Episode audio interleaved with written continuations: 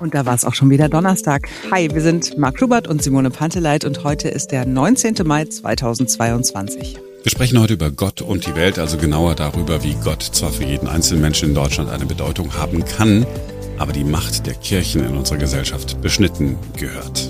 Jetzt beginnt ein neuer.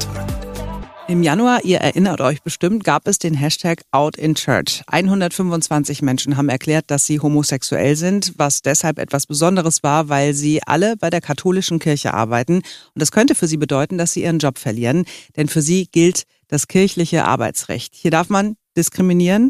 Wer nicht so lebt, wie es von der Kanzel gepredigt wird, der muss gehen. In dem Fall der 125 Menschen ist es wohl nicht so gewesen. Der SWR hat mal nachgefragt und die meisten Bistümer haben erklärt, die Menschen hätten nichts zu befürchten. Da kann man schon mal dankbar sein. Das ist äh, ein Beispiel dafür, welche Macht die Kirchen bei uns haben, die christlichen Kirchen. Oder ein anderes Beispiel, Kitas oder Kindergärten werden in Deutschland auch von der evangelischen und der katholischen Kirche betrieben. Und da denkt man, das ist ja toll, was die erst so Gutes tun. Ja, von wegen, so etwa 90 Prozent der Kosten zahlt der Staat, also jeder Steuerzahler, also auch Steuerzahler, die vielleicht gar nichts mit der Kirche am Hut haben. Die Mitarbeiter in den Kitas aber haben sich an die Regeln und Vorschriften der Kirchen zu halten. Ich war ja auch auf einem katholischen Kindergarten und in einer katholischen Grundschule. Mhm ich könnte jetzt nicht sagen, äh, also Indoktrination wäre jetzt das falsche Wort. Aber es war schon so, dass äh, in der Grundschule man dann doch wollte, dass man dann in die Kirche geht, also zum, zum Gottesdienst. Jetzt kann man ja sagen, was ist denn daran so schlimm, richtig doch nicht auf. Aber eigentlich bin ich ja nur zur Schule gegangen. Mhm. Warum hat man mich quasi versucht zu überzeugen davon, dass das mit der katholischen Kirche äh, so super ist? Ich habe die Kirche wirklich nicht gemocht. Ich konnte damit nichts anfangen. Mhm. Und als ich, ja gut, als, als Grundschüler sagst du ja noch nichts, aber so später, als ich dann so ein bisschen erwachsener wurde, war für mich die äh, Kirche wirklich etwas, womit ich überhaupt nichts anfangen kann, weil ich einfach nicht an Gott geglaubt habe. Mhm.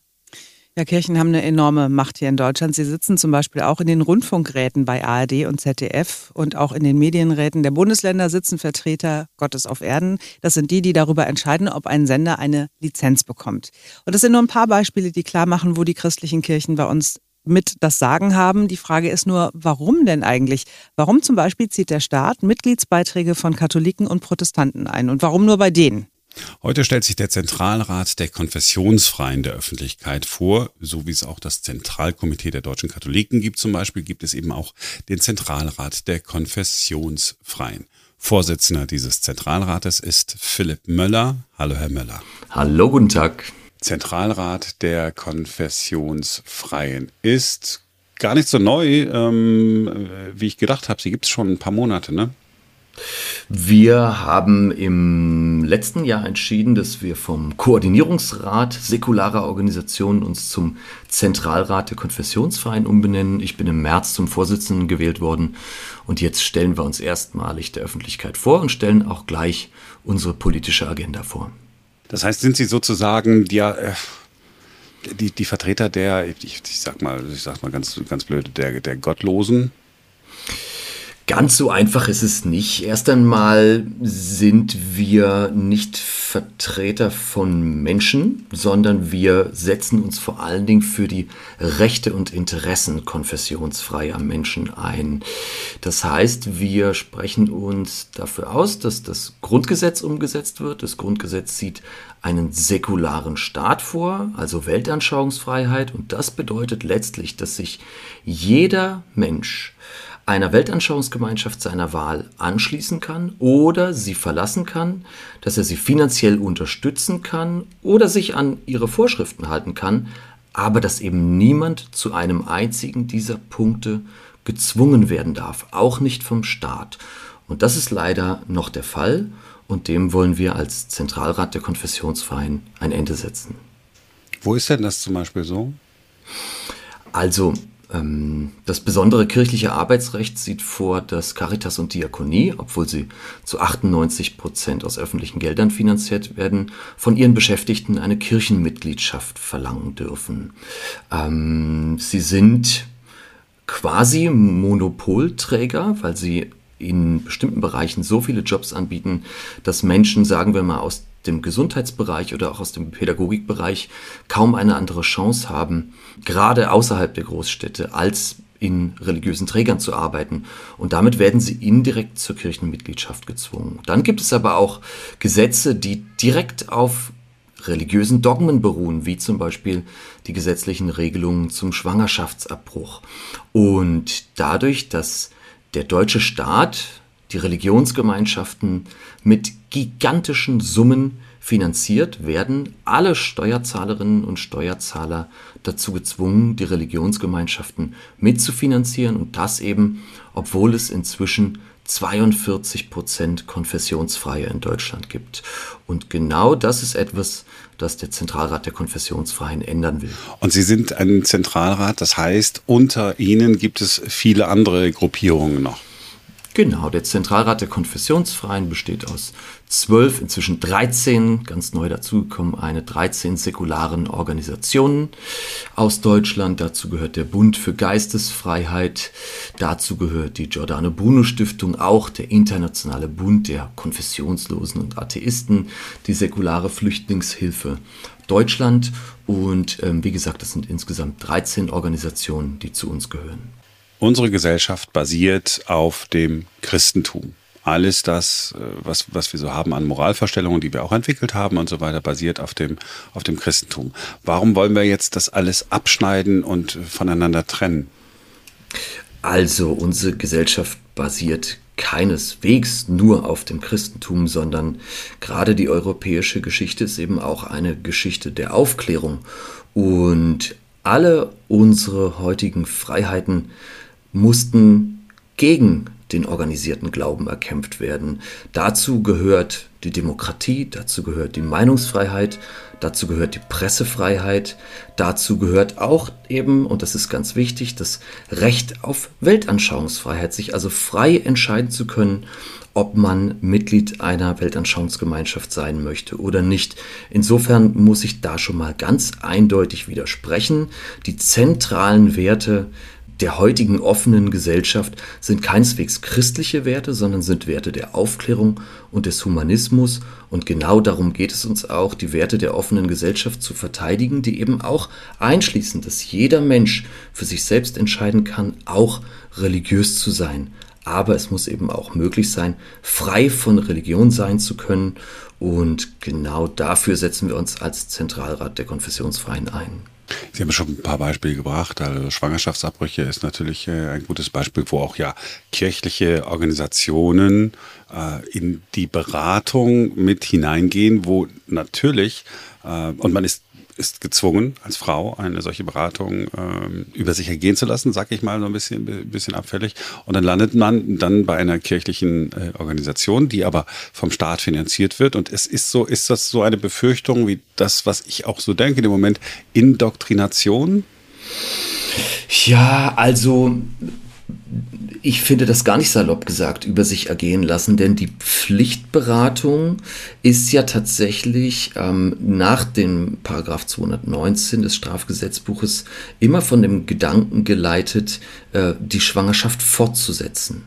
Und sie spricht davon, dass das ungeborene Leben zu jedem Zeitpunkt ein eigenes Lebensrecht hat. Und damit stellt der Gesetzgeber die Rechte von erwachsenen Frauen auf eine Stufe mit den Rechten von Blastozysten oder Embryonen, die nachweislich kein Empfindungsgefühl haben. Das ist höchst problematisch, das beruht auf christlichen Dogmen und da ist es gleich vollkommen egal, ob die Menschen nachher zu christlichen oder zu nicht religiösen Beratungseinrichtungen gehen. Dass der Gesetzgeber Frauen auferlegt, sich einer Pflichtberatung zu unterziehen, die dann auch noch darauf ausgerichtet ist, die Schwangerschaft nicht abzubrechen, das ist ein großer Teil des Problems, von dem wir reden. Und deswegen sagen wir, die Paragraphen 218 und 219 müssen aus dem Strafgesetzbuch gestrichen werden, weil sie Frauen kriminalisieren und auch Ärztinnen und Ärzte kriminalisieren. Und das passt nicht in einen säkularen Rechtsstaat.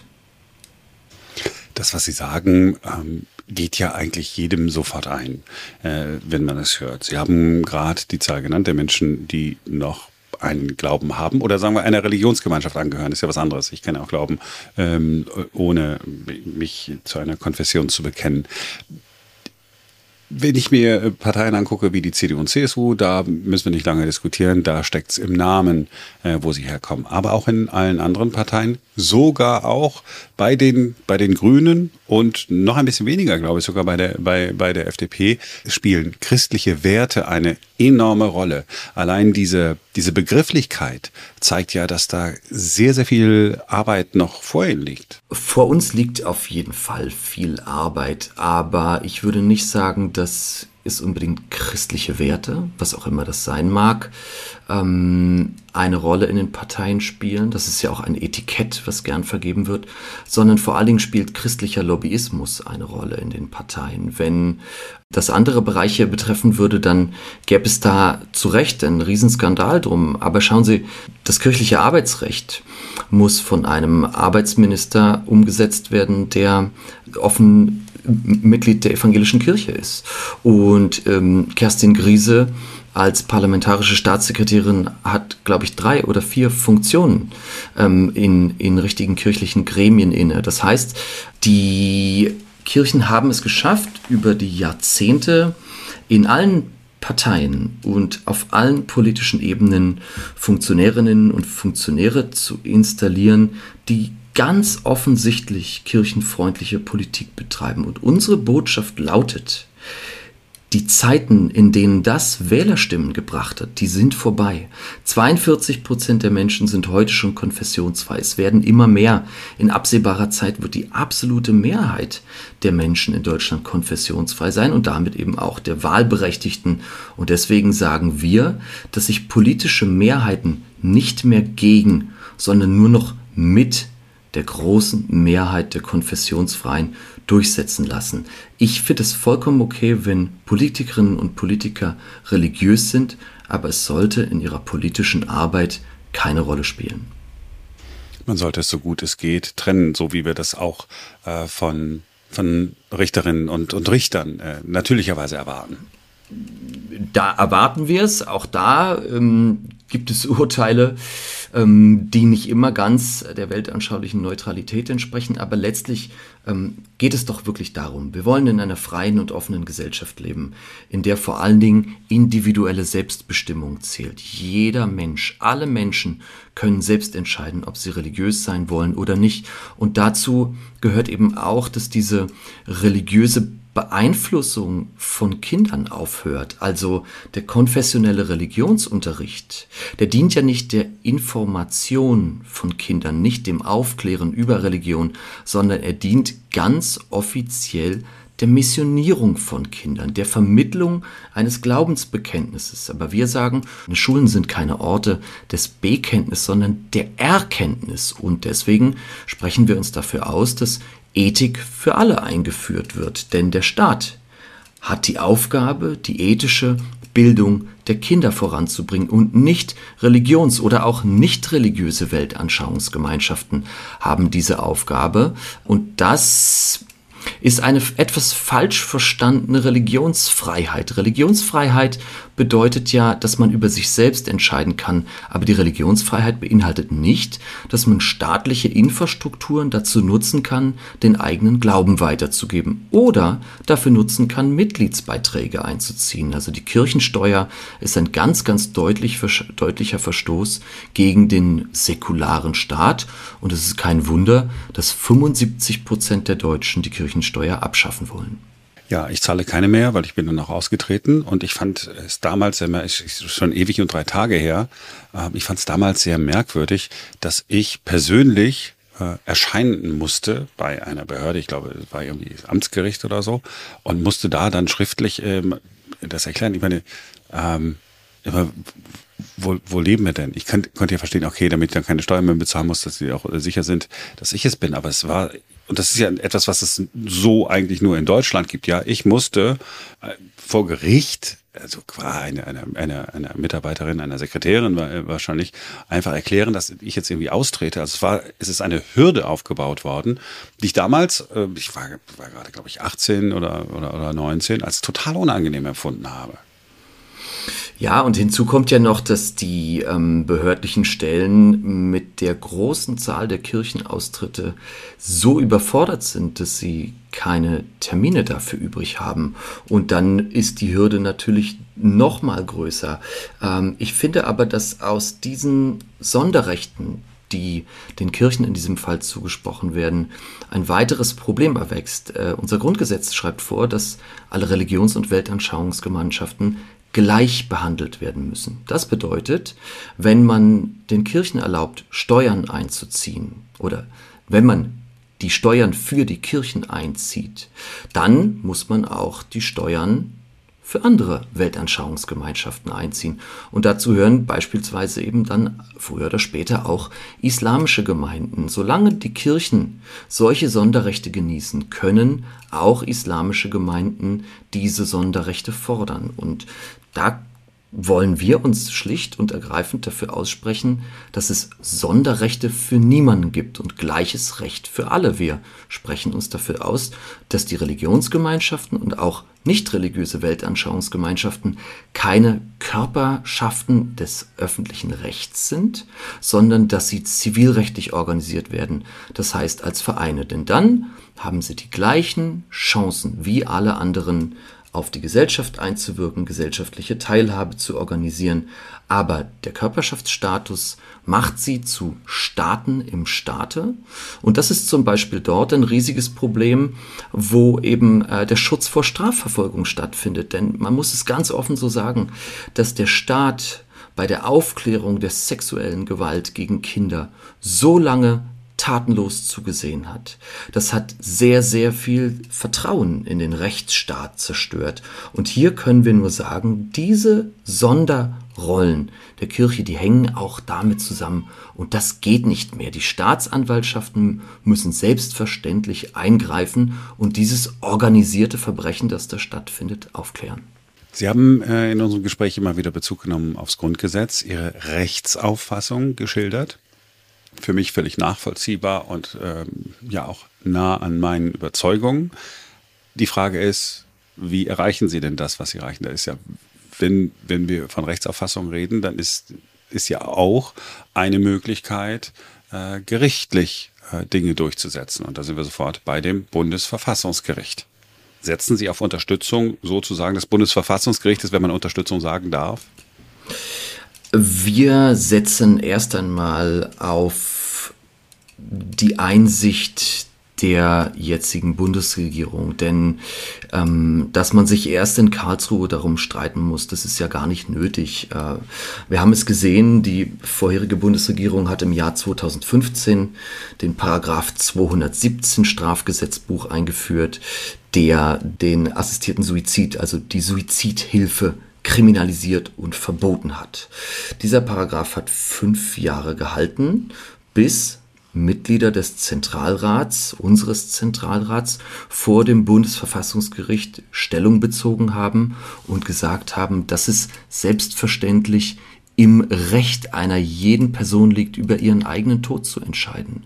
Und genau das hat nachher das Bundesverfassungsgericht auch festgestellt 2020. Das allgemeine Persönlichkeitsrecht umfasst als Ausdruck persönlicher Autonomie ein Recht auf selbstbestimmtes Sterben und damit hat Karlsruhe den Paragraph 217 für nichtig erklärt.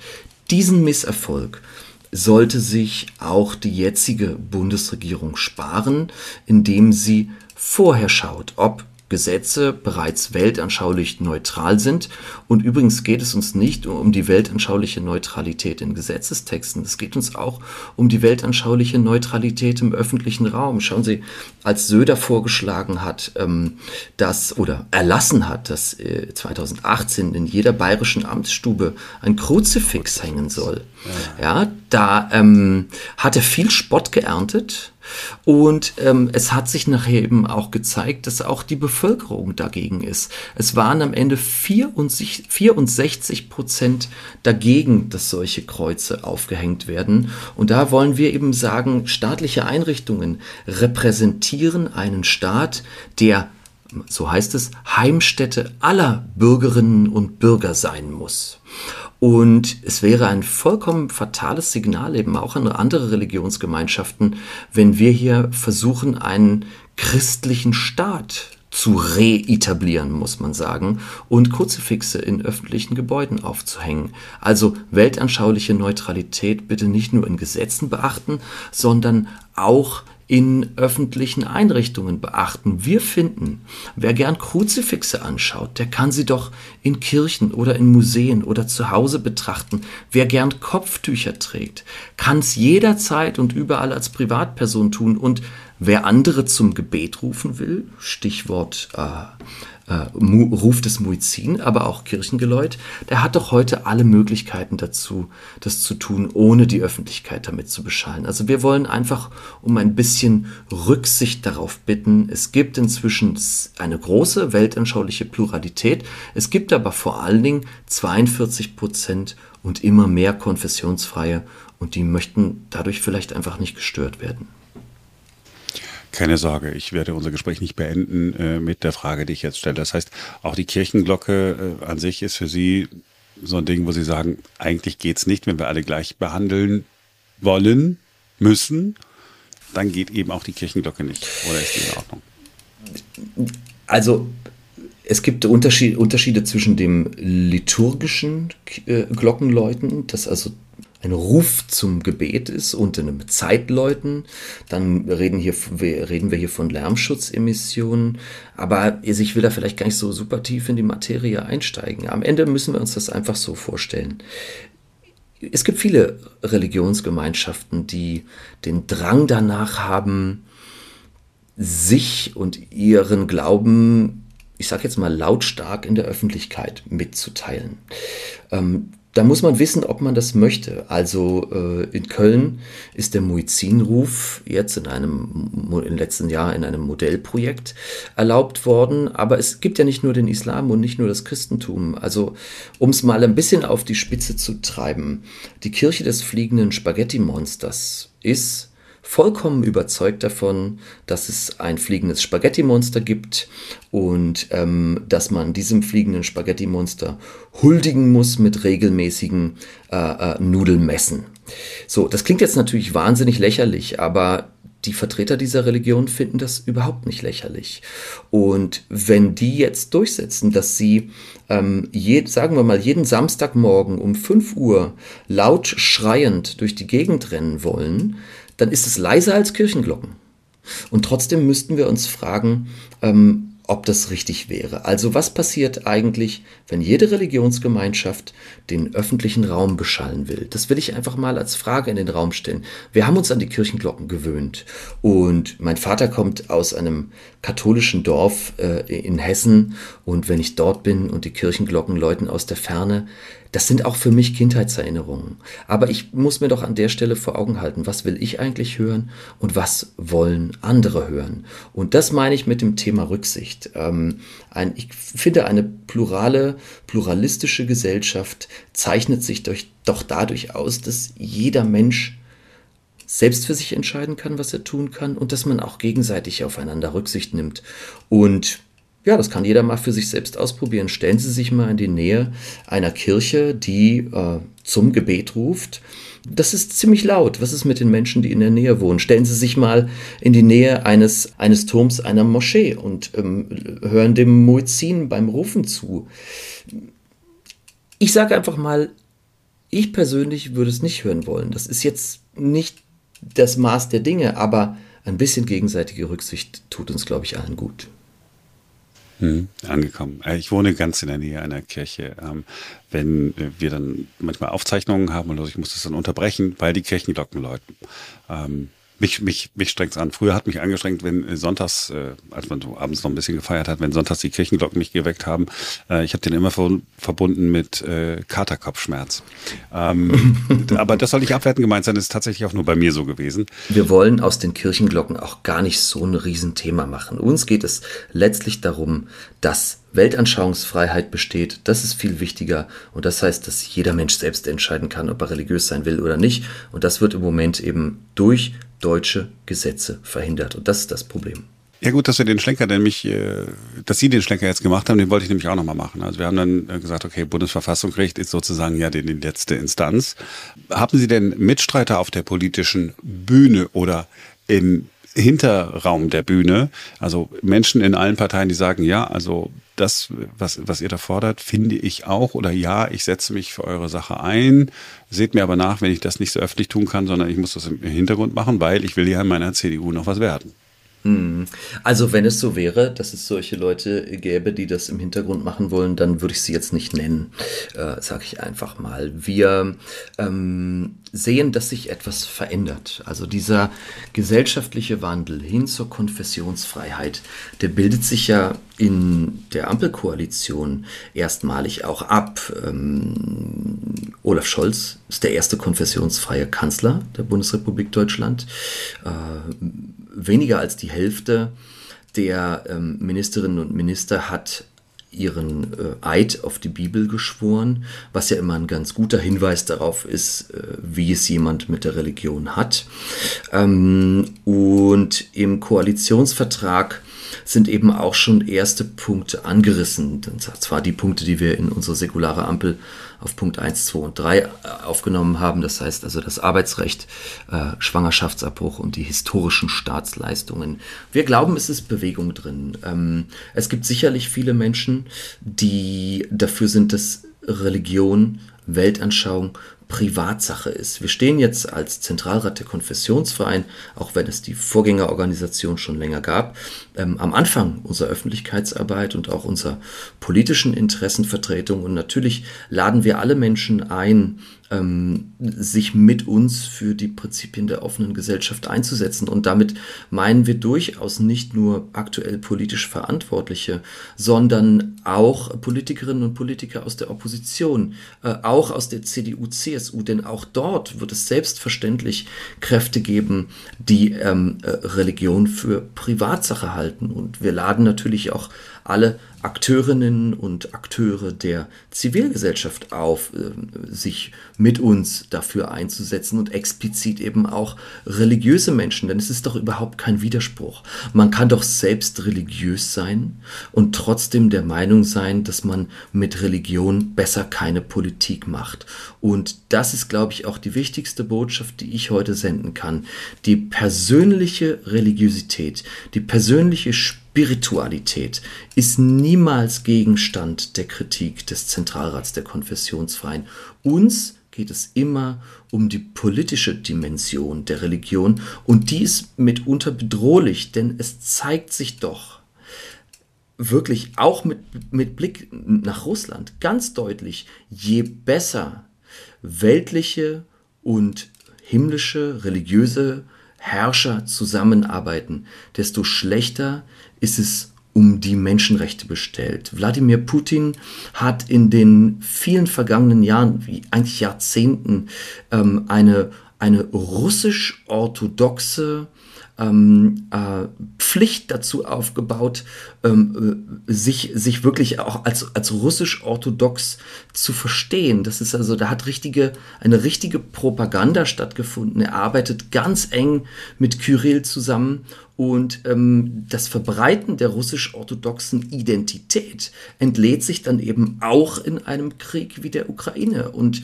die Internationale der Nationalisten, die, die, die gibt es ja nicht nur dort. Es, es, gibt, es gibt Orban. Äh, äh, wir, haben, wir haben mit Trump jemanden erlebt, der äh, gesagt hat, es gibt zwei wichtige Bücher, nämlich Mainz und die Bibel. Ähm, äh, äh, und es gibt wirklich viele Stellen, wo also eine Identitätspolitik aufgebaut wird, die einen gefährlichen Mix herstellt aus Nationalismus und Religiosität. Und jeder, der das nicht möchte, ist herzlich dazu eingeladen, sich mit uns für die Prinzipien der offenen Gesellschaft einzusetzen. Denn wir stehen für alles, was Diktatoren hassen. Herr Möller, ein perfektes Schlusswort. Haben Sie vielen Dank für das Interview. Ich danke Ihnen. Ja, Simone, du bist ja gläubig. Ja. Das finde ich gut. Das ist nämlich gut für dich, weil du ja dann glaubst, dass nach dem Tod noch was kommt, was Schöneres. Ich glaube, da kommt, äh, je nachdem, was passiert, entweder sehr, sehr heißes Feuer und man ist Asche oder man liegt bei den Würmern äh, unter der Erde. Und insofern, es ist einfach wie ein langer Schlaf für mich. Ne? Also insofern. Ja, also ich glaube auch, dass mein Körper irgendwie nicht weiter bestehen wird, sondern dass die Seele hoffentlich äh, weiterlebt. Und ähm, ja, wie das dann genau aussehen wird, kann, weiß ich auch nicht so richtig. Aber tatsächlich äh, denke ich immer, ich habe ja nichts zu verlieren, wenn ich glaube, weißt du? Also, weil ich habe es jetzt hier auf der Welt tatsächlich besser, weil ich irgendwie Hoffnung habe, dass es weitergeht. Und wenn dann alles doch vorbei sein sollte und es Schnick macht mit, und mit meinem Tod auch meine Seele hinüber ist, ja, dann, dann ist es so. Aber dann hatte ich wenigstens noch, noch irgendwie ein hoffnungsvolles Leben. Ja, ist ja super, aber man kann ja Glauben nicht erzwingen. Ich denke halt drüber nach so und denke dann, hm, das ist sehr unwahrscheinlich. Das ist so unwahrscheinlich, dass es einen Gott gibt. So, und insofern, äh, jetzt mal unabhängig von, von Glauben oder nicht, denen geht's ja äh, beim, beim Zentralrat der Konfessionsfreien ja gar nicht äh, um, um den Glauben des, des einzelnen Menschen. Sagen einfach, jeder äh, soll machen, was er will, aber äh, dass der Staat ähm, so verflochten ist mit der Kirche und eigentlich mit den, mit den christlichen Kirchen, das muss man ja immer irgendwie sagen, mhm. das passt mir schon, das passt mir schon überhaupt nicht. Also das ist mir irgendwie zuwider. Das war's für heute von uns. Dankeschön, dass ihr reingehört habt und Dankeschön auch, wenn ihr uns eine Bewertung da lasst. Freuen wir uns sehr drüber. Zum Beispiel bei Apple Podcasts könnt ihr so vier bis fünf Sterne loswerden. Und wie immer gilt, wenn euch irgendwas nicht gefallen hat, wenn euch irgendwas übel aufgestoßen ist, immer raus damit. Schreibt uns gerne eine E-Mail an podcast.einneuertag.com. Wir glauben an euch. Wir sind wahrscheinlich erst am Montag äh, wieder für euch äh, da. Ähm, aber dann richtig. Und ähm, ach genau, jetzt weiß ich, was ich sagen wollte. Denn auch am Montag ist wieder ein neuer Tag. Bis dahin. Tschüss.